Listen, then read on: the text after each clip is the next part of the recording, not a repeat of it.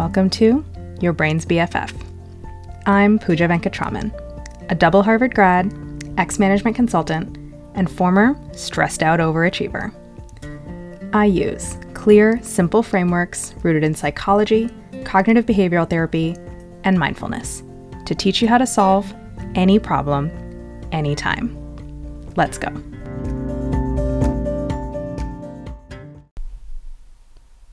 Four simple steps to solve any problem, achieve any goal, and create the life you actually want. Part three. So, we've been talking about the only four steps you need to solve any problem, achieve any goal, and create the life you want to be living. Here are the four steps. Step one diagnosis. How did your thinking create the current situation? Step two playtime. What else could you possibly think here? Step three How can you fully believe and consistently apply that new way of thinking? And step four How will you react when your old thinking pops up again? We took an example, which was you went out for dinner with your friends and you planned to have fajitas and one glass of wine. But then you actually ate all the chips, the deluxe quesadilla, two margaritas, and the chocolate stuffed churros. In step one, we diagnosed that the reason I did what I did in the example is that I was thinking, screw it, I deserve to have fun. And I was feeling rebellious. The restaurant, my friends, the food, no external circumstance was to blame. What created this situation was my thoughts and my thoughts alone. In step two, we started trying on other thoughts. What else could I possibly think in this situation? How did those thoughts feel? What did I want to do when I felt that way? I tried on three thoughts. One did not resonate. One was pretty helpful. And one was my favorite. That favorite thought was sticking to my plan is how I have it all. And the feeling that came with that thought was empowered. All right, we diagnosed the problem. We came up with a solution. Now, how the heck are we going to actually implement? Because coming up with the strategy is not enough. Feeling good for a few minutes while journaling and reflecting doesn't get the job done. You also have to actually apply the thought in the moment and take the action you want to be taking. And applying a thought in the moment requires two things belief and habit you need to actually believe the new thought, at least a little bit.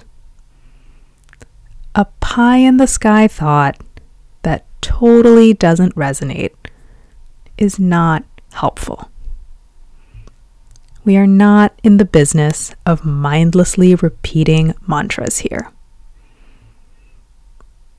And you need to practice applying that thought to these kinds of situations so that in the heat of the moment, the new thought has a chance of winning out in your internal marketplace of ideas. We've already worked a bit on belief in step two because we checked how each new thought made me feel. We basically asked my automatic brain, Hey, do you believe this? Does this resonate? And then we picked the thought that resonated the most. Now, how are we going to practice? I'm not leaving this up to chance. How can I get reps on applying this thought a bunch of times before I go out to eat again? Here's one thing that came to mind. I can consciously apply this thought every time I eat a meal. I don't need to wait until the next time I go to a restaurant and then just wildly hope that I'll remember this thought and happen to apply it in the moment. I can start practicing today. I can get into the habit of being the kind of person who thinks in this way. I eat minimum three meals a day, often more. I probably have a week before I'll go out to eat again. That is 21 reps at least that I'm going to get before I ever set foot in a restaurant again. Now, this is not the only thing that you can do to practice a new thought. This is just one example. But this is a crucial question that you have to ask yourself. After you've diagnosed, after you've come up with a solution, how are you going to apply and implement? How will you practice?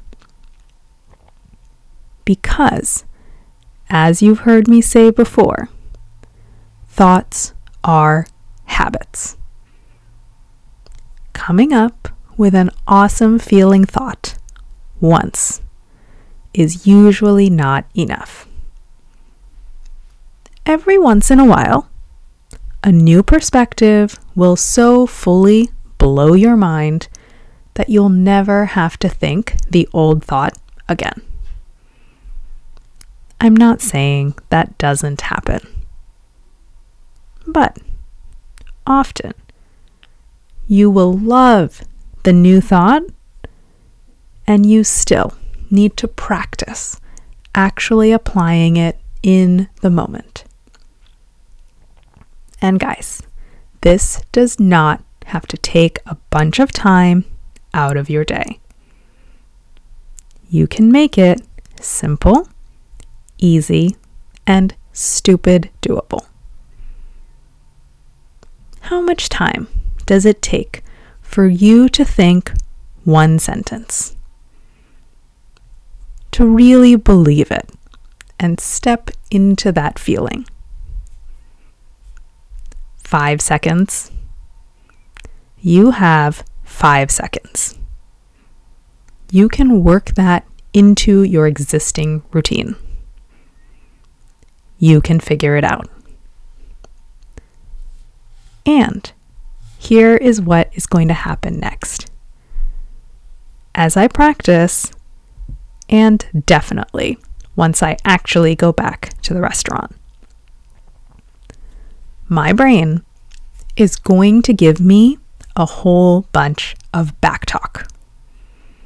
It's going to resist and complain and argue and sulk. How do I deal with that? That is exactly what's coming up next time. P.S. Want to jump right to the end? Want to work on your problem and not this example? Want to get started right now on achieving your goals and creating the life you want? Then come talk to me and let's go. Go to the episode description, click the link, book a consult.